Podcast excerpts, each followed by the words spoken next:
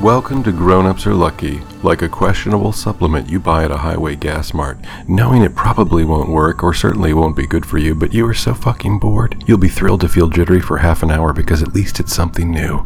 This week's story is titled Deprive.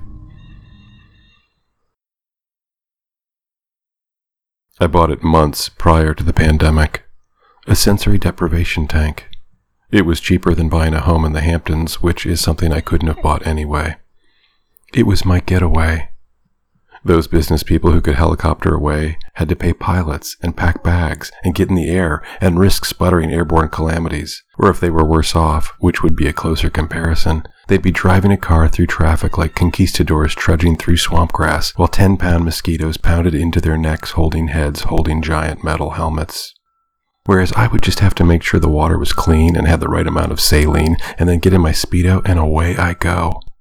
I imagine myself more than anywhere else perched on the edge of a cloud nebula, and a genderless voice, as old as time, would whisper truths to me, but the kind of truths that evaporate as soon as you experience them.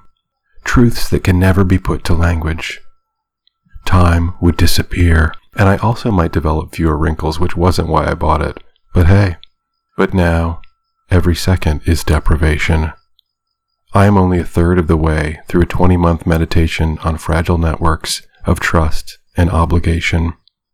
Even inside the tank, I worry about what program to stream next. Thank God you can't hear me from in here, because I just had this one thought that isn't even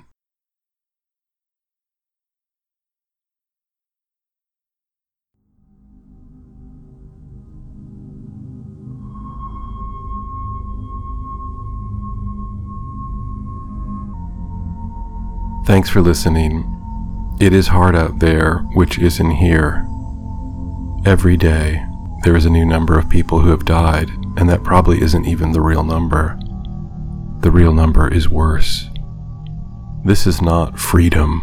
This is not the America in the bullshit brochures that served as history books in the schools that were stripped of funding so that we could have a grotesquely large military they couldn't stop another country from disrupting our election and can't stop a tiny virus that doesn't give a fuck about your precious economy.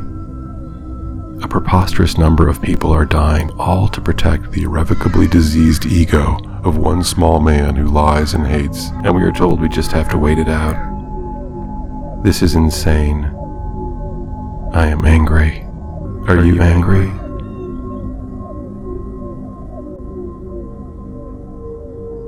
For more information on the author, please visit his website at thejasonporter.com. See you soon. Thanks. Goodbye. Bye. Reproduction of all stories is strictly prohibited without express permission from the author.